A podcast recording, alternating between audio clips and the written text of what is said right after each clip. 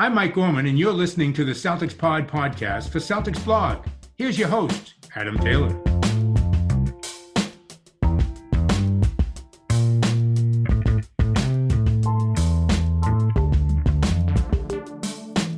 What's going on, everybody? Happy Wednesday. How are we all feeling? We feeling good? I'm feeling good. I'm joined by Will from Celtics Blog. He does have a surname, but I can't pronounce it, so I'm going to let Will kind of just take it away real quick, let you know who he is, how to pronounce that surname. We need one of those basketball reference kind of, you know, Yeah, right. pronunciations. That's what we The need. The phonetics. No, it's it's it's Will Bjarnar Icelandic uh, is what the surname is. Um, but Adam, thanks so much for having me. Been a been a pleasure to get to know you over Slack over the past few years, and and finally happy to see you face to face and chat with you about the game. Yeah, man, don't watch the hair. I need a trim. I tell you what, though, I- mean, I'm quite quiet in that Slack channel. To be fair, I kind of let everybody Nah. else, but I'm quite peaceful. If anybody hasn't read Will's stuff, um, I remember when Will and we will talk basketball. Don't worry, everybody. I remember when Will joined Celtics blog, and I always make a point of reading everyone news stuff like more than I would everybody else. I try and read most articles that go up, but you know, I'll be like, oh, this Will, I want to read what Will's got because you can always learn off people. And then I'm reading it, I'm like, dude, man, this guy's so good. Like, I'm, and I remember messaging, I think it was Simon maybe or Bill, and I was just like, dude, this Will guy's amazing, man. He like throws jokes everywhere, and, and, like he's just throwing darts. Like one will be funny, one might not be as funny. Uh, but if you don't read Will's stuff, then you're seriously missing out because it's an experience. Uh, it's definitely got some comedic value to it. Excellent, I man. appreciate that. I appreciate that very very much. It's very kind of you to say. I'm I'm It's true. blushing. I'm blushing true. internally. Don't worry. If you're watching on YouTube, you can see Will not blushing, but saying he's blushing. It's that it must be that Icelandic heritage. That's what it is. so obviously we're going to talk. it really well. Yeah, that's what it is, right? Just- I mean, Yeah. uh, last time I was talking to some Icelandic people, I was in Barcelona and I ended up at a phone party with a bunch of Icelandic dudes. Oh, And uh, Never been to one of those, but uh, yeah, this it's on the it was wild. I remember saying to the wife, like, I'm like, I'm just gonna go out with these guys, met them on holiday. I'm not just gonna go for a beer. And then like seven hours later, I, I rolled home, like just covered in foam, drunk. I was like, okay. She went. I was like, it may have been more than just a beer, but it was a good That's night. Good. good. night. Yeah. It's the only memory I've got with Icelandic folk. And as a European, I should have more. Anyway, we're uh, obviously we're going to touch on game two, but I kind of want to get what your thoughts were going into this game, following what we saw in game one. So you're like, so let's kind of lay the scene. It's what day is it today? It's Tuesday. Yesterday was Tuesday. But we had um, uh, you know, when you have like a national holiday and you lose a day in your head because you start Yeah. work a day late.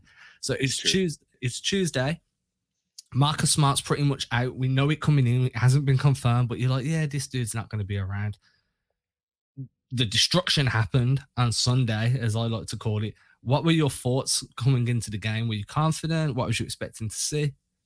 Yeah, I mean, I obviously we watch every game. I recapped game one and then wrote about uh the poor shooting and so I was I was in a pretty pessimistic mood.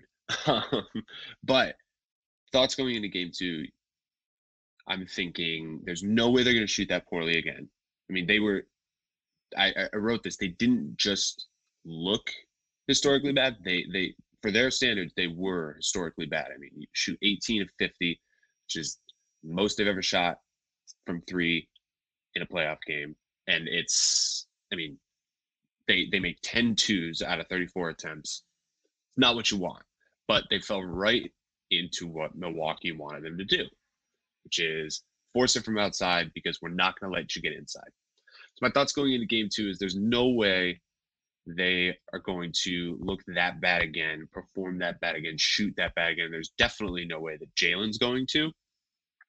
So I felt decent in that regard when it came to okay, they're gonna be more in this game than they were in game one. Like there's we've seen Udoka adjust in the past, especially since the turn of the year. Um, but I don't know if I expected what Jaylen did in the first quarter, which I'm sure we're going to talk about. I mean, he went nuclear, and while I definitely expected a turnaround, I, I wasn't sure that I expected what he delivered and I was pleasantly surprised by what the team delivered. I definitely didn't think they were going to struggle as much as they did game one. I f- figured that that was a given, but I wasn't sure without Marcus what the intensity was going to be. Now we've seen this team remain intense through a lot of things, through Rob being hurt, through Jaylen missing time, through Marcus missing time, but last night I think proved exactly what we all had started to kind of embed in our heads over the course of the entire second half of the season is okay this is this is a different team. Maybe they slip up a little bit. They're going to rebound after the fact. And so heading into the game i was a bit more pessimistic than i would have liked to be exiting game two.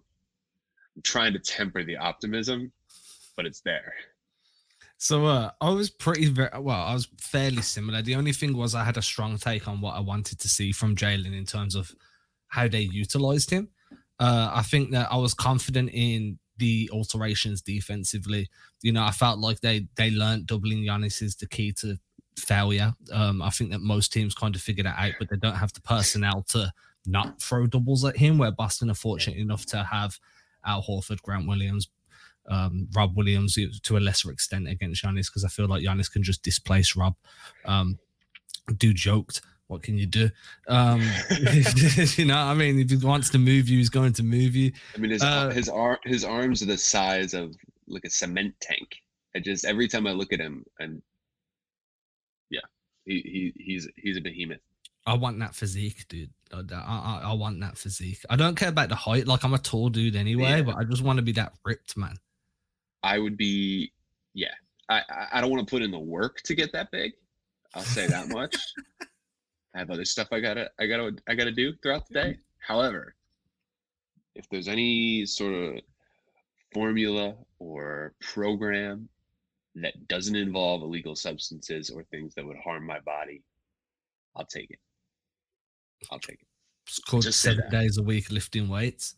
Yeah, I guess, and being you know ridiculously just, healthy, just ridiculously healthy, and never, yeah. never. Like, but like, the guy, the guy eats Oreos. The guy eats Oreos like their their Advil. Like he pops these things. Well, once you get like, to that size, you can, right? Because your calorie, the amount of calories you need to sustain that size yeah.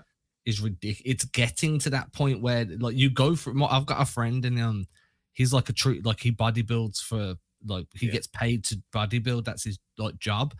And um, he he eats whatever he wants. But I remember him saying to me, like, dude, I've earned this through like 10 years yeah. of not being able to eat what I want. And now I'm just that big. I need four or five thousand calories a day.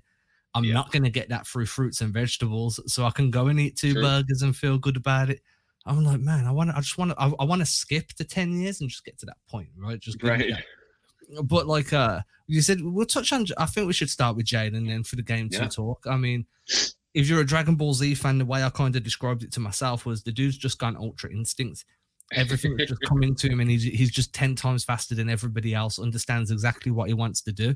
I do think that you know I was quite harsh on Jaylen on the last podcast in terms of being like, hey, this is a one to one turnover to assist ratio, dude.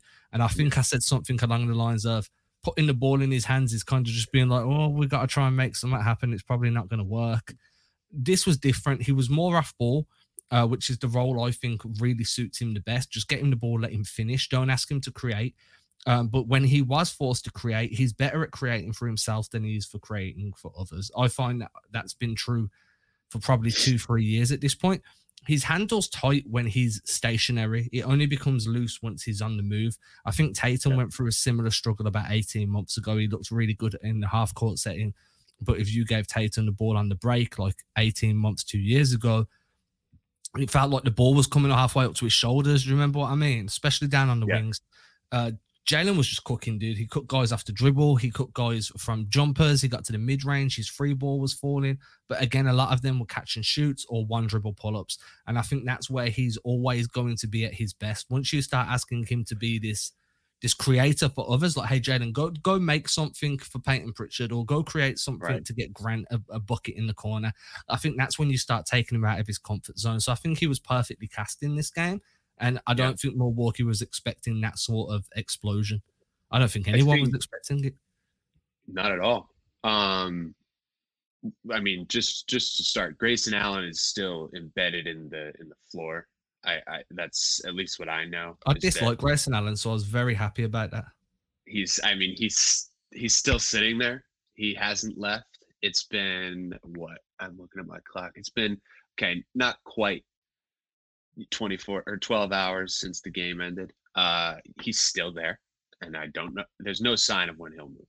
Um, no, but I, I, I mean, I completely agree. He, what we saw in game one from Jaylen is you, you you nailed it when you were talking about his handle when he's on the move. I think when he's getting downhill, or if he has to, especially on on the break, what we've seen from him over the past couple years is if he catches it in stride, he can maybe take one dribble, and he's a really really good finisher at the rim when contested. But if he's in a congested area like he was in game one, I believe it was seven turnovers he had in game one, and I I want to say 95% of them came while he was just directly in the painted area outside of the restricted area surrounded by three guys and you're asking him to kick it out.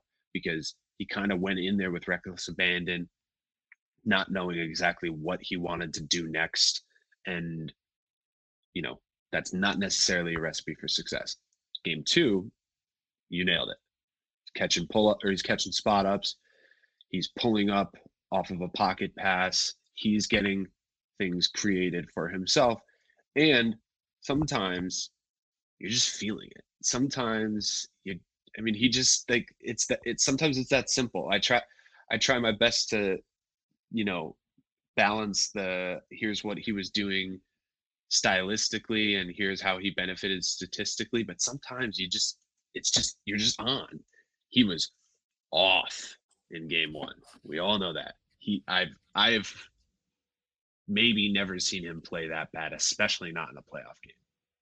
But last night, he looked like a guy who knew, okay, I either got to put up here or I got to shut up because if I if I come out and I miss three threes in a row like I did again, everybody on Twitter, not that he cares necessarily, he's not Kevin Durant, let's be real, but everybody on Twitter is going to be saying, "Got to get Jaylen out of here."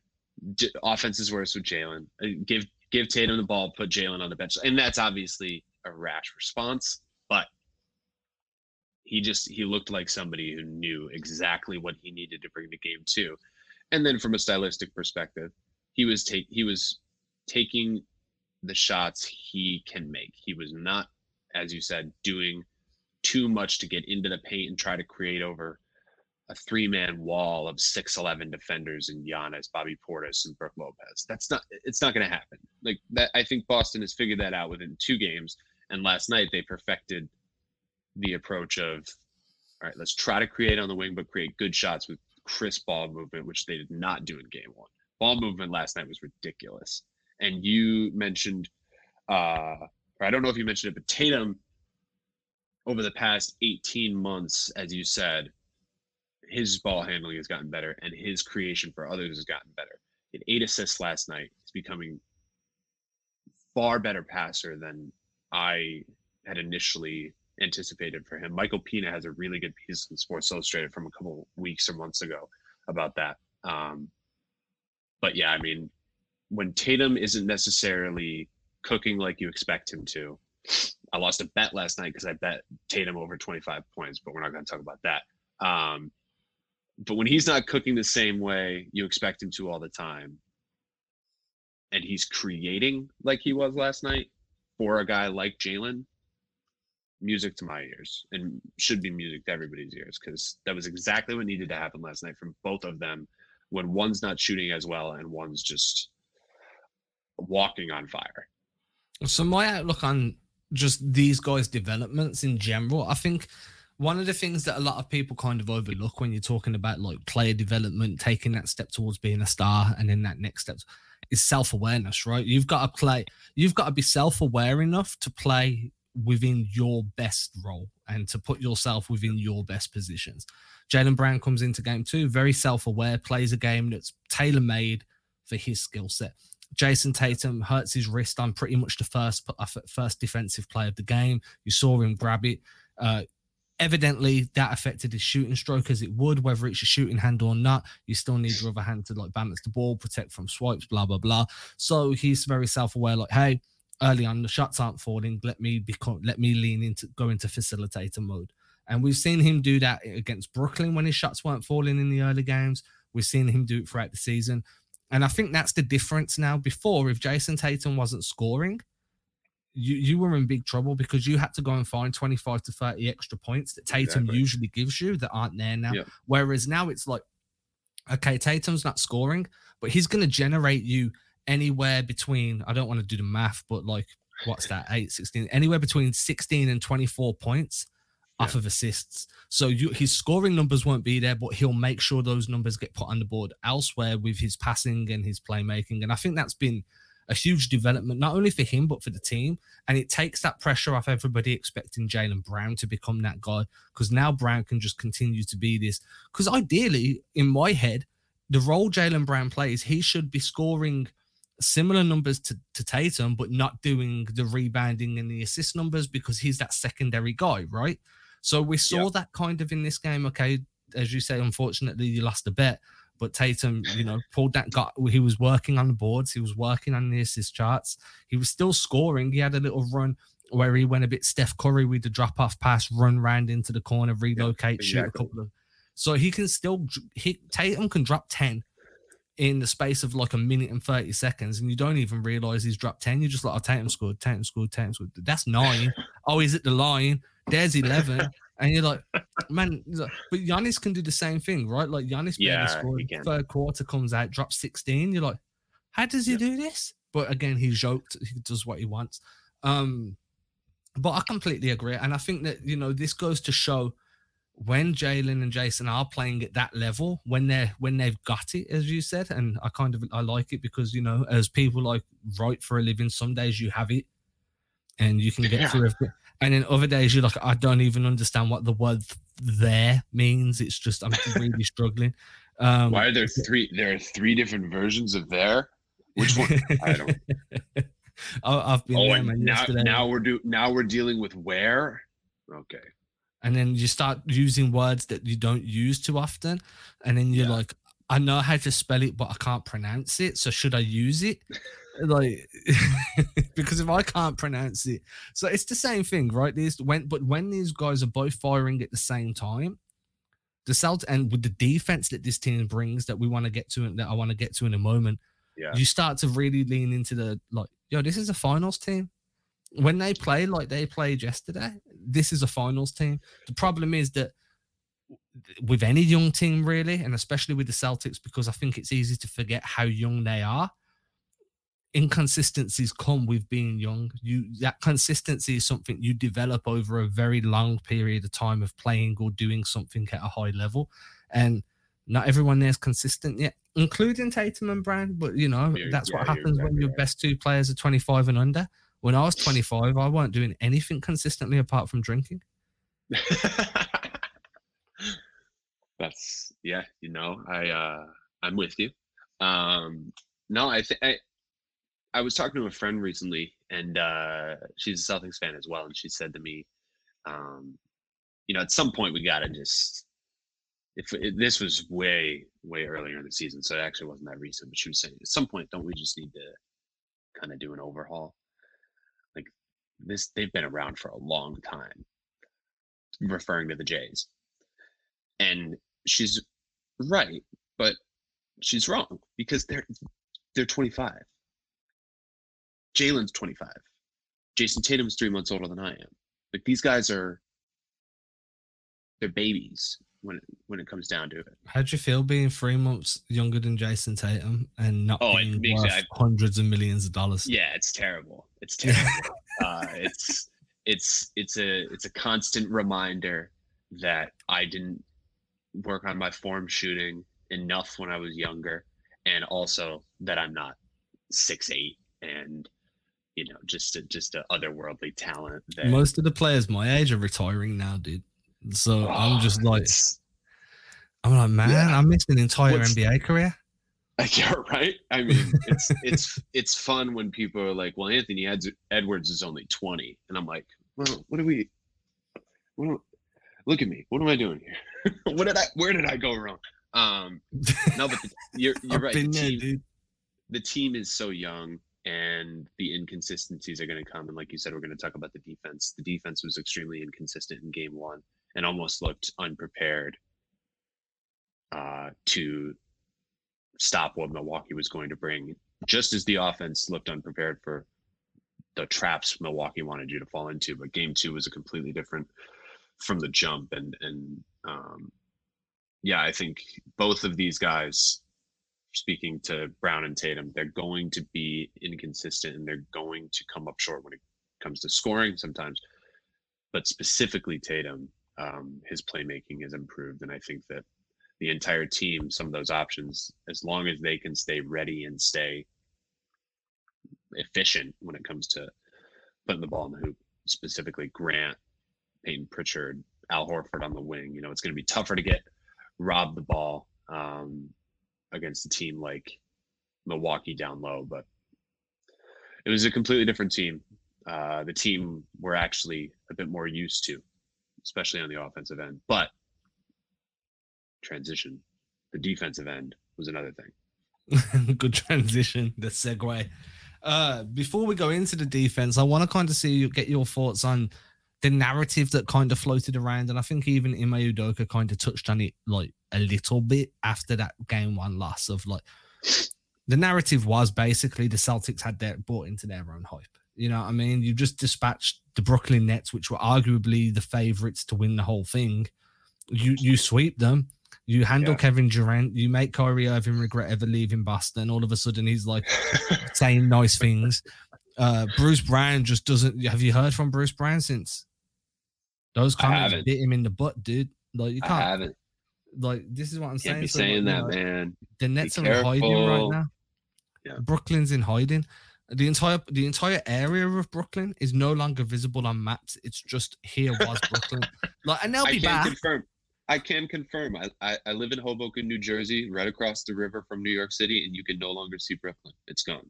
Yeah. It's it's it's in a perpetual fog. You just don't even acknowledge. that fog is like the same type of fog as what you would see in WandaVision. You know, somebody's just there and they're making everybody else forget it exists for a while. Yeah. That's like you know, but like exactly um, right.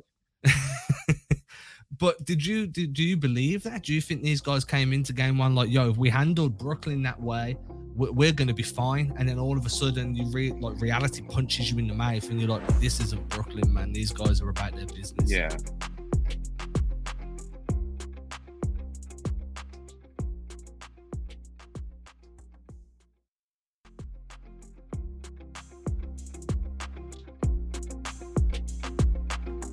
I think uh see I, I just have difficulty believing that no matter how young you are and no matter how successful you've been over the course of the second half of the season, I always have difficulty believing that a team is going to be willing to say, "Oh, we these guys aren't these guys are a joke. Like these guys, there's there's there's no way." But I mean, for the Bucks are a different team. I, I wonder if the fans bought into the hype a bit more, and you know, general viewers bought into the hype a bit more, just because you did shut down Kevin Durant, as you said, totally, totally made Kyrie regret leaving Boston. I mean, guy would come back in a heartbeat if he wanted to. No, I'm just kidding. Um, but you you played as well as you did against Kevin Durant, and you hope that you can translate that to Giannis, and maybe you believe that you can translate it to Giannis. Both of those two guys are probably one A, one B in my book as best player in the world, regardless of who Nikola Jokic is going to win MVP this year. I don't know that the team necessarily bought into its own hype. I don't know that Ime Udoka would buy into its own hype because I think they're smarter than that. I think that fans, on the other hand, most certainly are willing to buy into that hype when you take down the team that everybody thought was going to beat you. Everybody thought was going to kick you to the curb in, in five or six. I mean, I always thought it was going to be a five or six game series with Brooklyn. with Boston coming out on the other side just because of how disjointed Brooklyn was. I didn't necessarily think, regardless of the Khris Middleton news, that that was going to be the same case with Milwaukee. Um, I did think, I do think Boston is going to win the series. Um, you know, Marcus Smart's health might throw a bit of a wrench in that, but as we saw last night, if the team can play like that, they can respond well to that. Um, but yeah, I don't. To sum it up, I, it it I struggle to say that a team like this that went through what they went through at the beginning of the season, where everybody was like, "Oh, this is supposed to be one of the three best teams in the Eastern Conference," they they look on par with one of the maybe nine or ten best nine or ten teams that there was talk of this team like squeaking into the play-in. That's not. I, I I would have difficulty if I am in that locker room, and I'm most certainly not, no matter how close in age I am to Jayson Tatum. I have difficulty thinking that they're going to buy in to this sort of hype that oh we just swept the Brooklyn Nets. It's going to be a cakewalk till we meet Phoenix in the finals. I just so for me, I think they are very very aware, much more aware than maybe they would have been in November, and that gives me a bit of pause to say that they bought in, they immediately assumed that they were going to just waltz through this waltz series. Yeah because that was a big like you know it was a bit of a narrative like hey these guys came in and got their butts kicked so evidently they came in expected and like you, to a certain degree you can understand like if you're like we just locked down Kevin Durant and now we're mm. coming up against Giannis we're going to lock down Giannis too and I agree 1A and 1B the thing is they're two totally different players one operates more on yeah. the perimeter and in the pockets and the other one's just a bully that's literally exactly. going to push you out the way but I mean when you look at the way the defense, and this is how we can segue in, like when you look at the way the defense reacted in game one, sending doubles, like overreacting to every Giannis penetration to this game where it's like, yo, just trust Al, trust yep. Grant, and then we're just yep. going to stay home on shooters. We're not going to, and we're going to make sure there's no Grant. passing lanes. Oh, Grant, Grant Williams is bad, by the way. Like, um, he he's fast becoming one of my like Tatum's my favorite Celtic just because it's Tatum, but Grant is fast, like really pulling at yeah, my heartstrings to start being like, yo, Grant's my favorite, man. D- don't tell Jack Simone. Oh, ah, I told Jack the other day, actually. There's enough Grant to share, man. Let the love There is enough Grant to share. Plenty. I like his meme mug. I think Grant's funny when he's meme mugging dudes because you're like you're the nicest guy on earth. Yeah, you're the nicest guy. You're you're, you're the VP dude. of the players union. You're not mean mugging anybody. You're you're you're a teddy bear.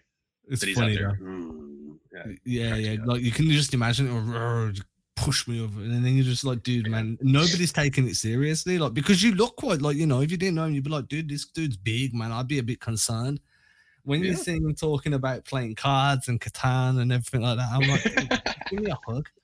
Just give me a hug. But no, like I like hugs. But um defense, I call me my little one used to call me Olaf. Um Oh, I love that. But when we're talking about defense as an, as like an overall, I think that this was a far more robust kind of performance. And the one thing I do want to touch on real quick that I was that you kind of brought to my head and then it went away, but now it's came back. Is Khris Middleton injury, right? So I read this somewhere or I saw it on YouTube and I don't know who to credit, but I'm pretty sure it's going to be one of these horrible on-air TV shows like The Undisputed or First Take or something. but now and again, they say something I agree with. Now, I don't watch them because I think they know their ball. I watch them because I love watching people shout at each other about basketball takes when it doesn't involve Absolutely. me. It's perfect. Absolutely. So Stephen A. Smith, as far as I'm concerned, I don't take anything he says with a pinch of salt, but watching him get so worked up is just excellent entertainment. Um, yeah. But I think it was definitely somebody on one of those shows, but they made a point that I agreed with, and I remember it because I was shocked that they made such a good point. And it was that Khris Middleton being out has actually made life harder for Boston on both sides of the floor because all of a sudden Milwaukee have gone bigger. The, the, whereas Bobby Portis would be coming off the bench, now they're starting with three bigs. They're starting with Giannis, Brook, and Bobby. So that front line is is huge. There's length everywhere. Yeah. There's size. There's strength. Guys can cut in and really set hard screens. And then on defense, you've got if you get past Brook Lopez, you still got two guys in front of you, and it's kind of like what the Cavs did right all season when when yes, Jarrett Allen was healthy, Evan Mobley was healthy, and Lauri Markkanen, yeah. who apparently is good, but I, I, I can't believe it in my own brain that Lauri Markkanen is good. Um, it's, it's, it's shocking, but he, he, he he's good. I'm, I'm not willing to um, accept it at this moment in time. Uh, I, need, I need another two years. I need another two years. I, I yeah. I, I still have my stock, but I'm willing to sell. Yeah. But it's like you know that that entire like size on offense and on defense has actually benefited Milwaukee Milwaukee against Boston because Boston don't have the option to add more size the way Brooklyn, uh, sorry, the way Milwaukee has in that regard.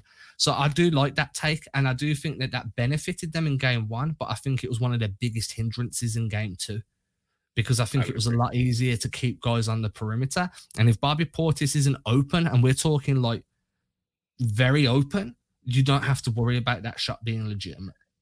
Yeah, that's the thing I was going to mention. It's in game one, we peered right into the weakness of going at Giannis and throwing doubles at Giannis. He's also just as good a distributor as anybody on the floor 90% of the time. And he knew exactly what he needed to do against this Boston defense if they were going to throw guys at him, which I'm, I was surprised that they did initially. I figured they would have noted the fact that even without Middleton, they still can throw guys on the perimeter. I mean, as you said, if Bobby Portis is open, which he was all throughout game one, he he's going to knock down shots. Grayson Allen was hot in game one. He didn't do anything in game two, but in game one, he's open. He's going to knock down shots. Brook Lopez, another one of the bigs that you mentioned, he can he can shoot contested threes, and he's become far better on the perimeter as his career has gone on, especially during his late years in Milwaukee. Game two is just completely different.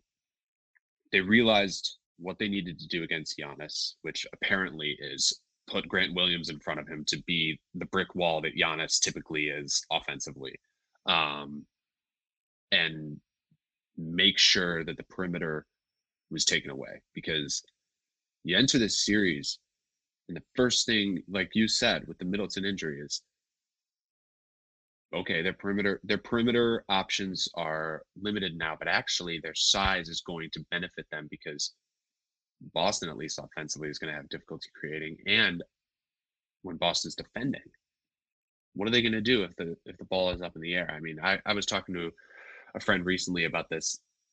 You know, he he goes, eh, they just it's three seven footers against Robert Williams, who's six ten, and Al Horford, who's six eleven, and I'm like, I don't mean to be the guy who jumps in and and corrects you, but you would think that based on how they play. Rob Williams is six eight, and Al Horford's six nine. The Milwaukee Bucks are going to have the three tallest players on the court practically at all times when they have Portis, Giannis, and Brook Lopez out there. Jayson Tatum and Al Horford are the same height. Rob Williams plays bigger than he is, but he's still only a couple inches taller than Grant. So, from a length perspective, there is going to be a bit of a deficit. It's how you respond in on ball situations, in physicality, which is exactly what Grant did so well in game two. And, you know, staying more home than they did in game one on the shooters on the wings, particularly when it comes to Bobby Portis, Grayson Allen. Pat Connaughton had a really good game too, but same deal. So the size can be a, a detriment to Boston, Milwaukee's size. But if they react the way that they did last night and adjust the game plan the way that they did last night, you can take away some of those threats. Bobby, Brook Lopez, you know, I'm I'm not even worried about Giannis. When I say that, I mean I know he's going to score 28 rolling out of bed. It's the other guys we have to worry about because Middleton was going to add another 25. He's not anymore, but we saw in game one that you can get that collectively from three guys if you're leaving them with 10 seconds to tee up their shot on the outside. Didn't do that in game two.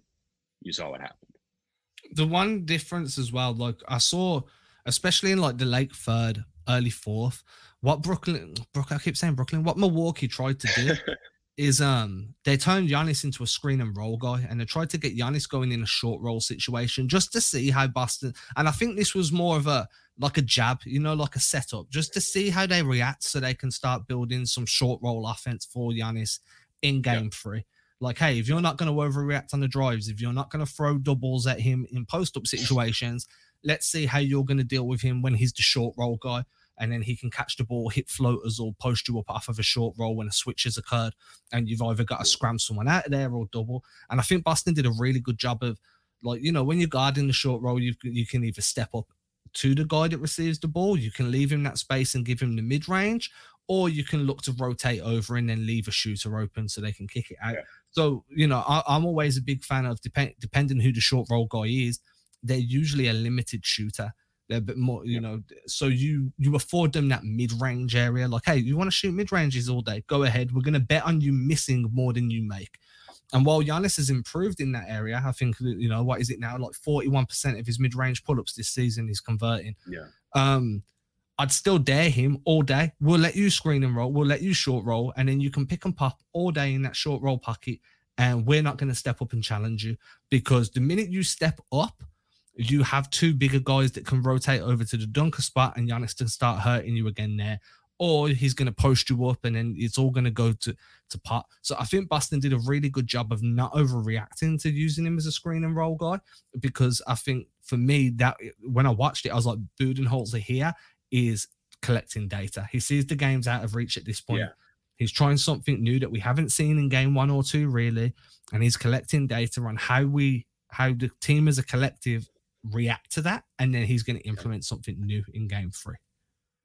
Yeah, I read that uh, Boston was. I, I didn't necessarily agree with this point, but it made me chuckle. Uh, Boston was giving Giannis the Ben Simmons treatment in game two. I was like, okay, Giannis, Giannis, Ben Simmons, Giannis is not. However, it's not totally off just from the you know perspective that they are going to dare you. Like Boston will dare Giannis to create or shoot from the outside. His mid range is obviously a lot stronger than his three. But we'll take the threes and we'll take the mid range too, because we know if he gets inside, he's already above the rim before he even launches. When it comes to Bud's adjustment there, I still felt like that adjustment came a bit too late, which is almost peak Bud. But I wonder what would have happened had they done that in the second or third quarter, how that would have responded, or how how how the game may have may or may not have flipped. Um, but I completely agree with you that they're collecting data there, and you take that into game three. I wonder how they come out if they come out with those short roll options a bit more in the rotation, um, just to see if Boston is prepared for that from the jump again um, because Boston responded really well early in game two. Late in game two, fourth quarter, Giannis starts to get his a bit more. Okay, you got to react again. We'll see. Game three is obviously quite a few days away. Um, but yeah, I think that Milwaukee will need to adjust quite a bit in order to kind of manufacture those secondary options if Boston is going to kind of dare Giannis to do that again and pack pack inside while staying home on shooters, just trying to keep him out of the paint. He's gonna get there, but if he has options on the outside, that's where you get into trouble. So I thought that that defensive game plan, the response that Udoka uh, had the team prepared to give, was almost picture perfect. I mean, the fourth quarter was a bit a bit less so, still overall though very impressive kind of from the top down yeah I, I, don't think there's anybody where i could point at them and be like you struggled tonight you know, I think there was even a there was even a possession where Giannis went at Payton Pritchard and Pritchard somehow managed to force in baseline and, and got the out of bounds. Like you know, it's not your night when Payton Pritchard's forcing you baseline. Like we, no disrespect to Pritchard, but like, not the guy. Yeah, but, but you're you're Giannis. He's not a two-time MVP. Yeah, if you're dislodging Robert Williams on drives, you should be taking Payton Pritchard's soul. Like that's what you expect. Should essentially be shouldering Payton Pritchard into the suite that Brad Stevens and Bill Belichick were sitting in. That's the thing. Night, Giannis can't shoulder Payton Pritchard. He's too tall. He's too big. Maybe that's, that's true. The, that's, that's true. The, if he shou- if he shoulders him, it's going to be a flagrant. Yeah, because it's going to be right on here, like above the eyes. Maybe yeah. that's the key. Get get someone so small on Giannis that he can't power his way through because it's a hip check to the face. We just need we need Marcus to be healthy and put him down there because Marcus will at least flop. I think Pritchard is yeah, a bit more disciplined Pritchard. when it comes to. I'm just going to stay home and prove that I'm I'm here. I'm, I know. I'm not, I I'm not falling and, over. I thought Pritchard and Grayson Allen were going to get into it for a moment. Oh, would have been a Duke, a Duke fans. Eh, obviously, Pritchard not a not a a Duke alum, but maybe honorary, just given his skill set. That would have been a Duke fans' wet dream pardon my uh pardon my early morning so uh, I'll end with this, and this is just to end on the Giannis short roll again. Giannis this year, according to Cleaning the Glass, is shooting 77% at the rim, 44% from the long mid range, 30, 39% from the short mid range. So, you know, short mid range is floater area, anywhere from the free throw line down to the restricted long mid range is the free throw line extended up to the perimeter. That yeah. short roll is probably going to be a bit long, bit short, depending just how deep that short roll is. I'm letting Giannis shoot that all day over getting to the rim, all day long. Absolutely. You know what I mean? 100%. And you, at least then as well, you know, if Al Horford's guarding you, he's only one step away from getting his hand in your face. It's just one jump, boom. So the contest is still going to be there, but we're not stepping up to close that gap that creates something in the back end. So uh, yeah, I'm not I'm not scared at all. Um, game three predictions: Are you going Boston or are you going Milwaukee? I'll be interested to see how Milwaukee responds, especially offensively. Um, it I feel like both teams and Bill Bill Sy, master editor Bill Sy said last night in our Slack channel, he feels like both teams probably should feel pretty good because Milwaukee steamrolls Boston in game one, yet didn't play all that well offensively, so knows that they still have more to give in that regard. Boston comes out in game two, steamrolls, and plays particularly well on the offensive end, shooting the lights out and you you still leave Boston one one. Game one probably felt really deflating. Game two, okay, you get a little bit of that life back. I don't know that Milwaukee's necessarily all that deflated by game two, specifically because they already got game one. I'll be interested to see how Milwaukee responds from an offensive perspective. If Jrue can do a bit more than what he did last night, I mean, 19 points for Jrue Holiday, seven assists, still fine pedestrian numbers almost for Jrue. It's a good line. Um, but he played especially well in game one to the point where I was like, oh, well, there's their non Middleton offense. We kind of knew that he had that in the tank already. But okay, that there is 100% going to be their second primary scorer. I will say, I I think this leaves. I think game four we will have a tie series. I want to say, and this here's my prediction. Let me let me sum it up. Boston's gonna get Boston will take game three in a close, close, close one. I think, you know, teetering on the Golden State Memphis habit where that series has just been down to the end the entire way instead where Boston and Milwaukee has kind of been okay, we know which team has the upper hand from the jump. I think game three is going to be close, and I think Boston will win game three. And Tatum will be nuclear finally. Game four, I think Milwaukee will win, and it'll be 2 2, and then we got a three game series. That would be what I think. I, I think that after seeing what happened in game one, I'm more willing to believe that the series can go to seven. I still think Boston wins the series, I think it'll be tied after four. And you see what happens from there. But game three, I think Boston will win. Yeah, I've got Boston winning game three. I haven't thought ahead as far as game four yet because honestly, the, I try the not to. But... The notion of a game seven against Milwaukee scares the life out of me. That's the one thing I'd want to avoid. You know, so I'm telling myself yep. Celtics in six, but that's it's I believe that's what I said in our in our prediction roundtable, and I'm going to stick with it. Um, then again, I didn't think they were going to lose game one. Yeah.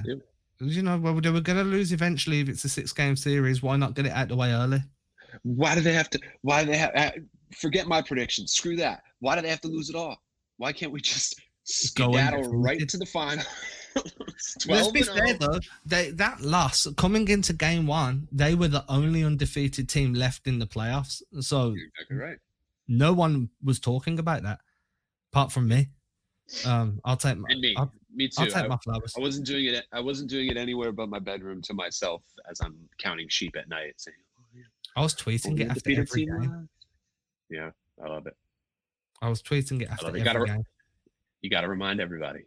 Yeah, well, somebody's got to, dude. I'm just doing the people's work, dude. I'm just doing the people's work. Yeah, yeah before yeah, we get out of here, do you want to let everyone know where they can find you and all of your stuff? Because I know you got your newsletter going on. I know that you've got a few different sites you wrote for. And as I said at the top of the show, it's an experience when you read something of Will's. So uh, let them know where they can find you, man. Socials everywhere yeah, you can uh, you can find me on Twitter at by Will Bjarnar. That you can see the handle if you're on YouTube. Otherwise, uh, search at by Will and see what comes up. But then throw throw a bunch of letters at, at the end of the at the end of the name, and you you might find me. Uh, just try B. Um, but yeah, at by Will Bjarnar is the at on Twitter. Uh, you can obviously find me on CelticsBlog, uh, Clips Nation over on SB Nation as well.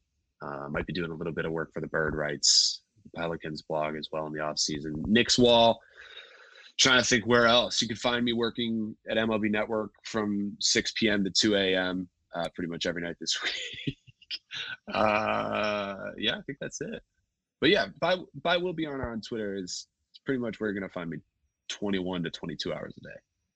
And let's just uh, spell this out: B J A R N A Ah, and the only reason the, the, only reason there's no spelling mistake on the um, YouTube one is because I copied and pasted it from Slack. It. copied and pasted it from Slack.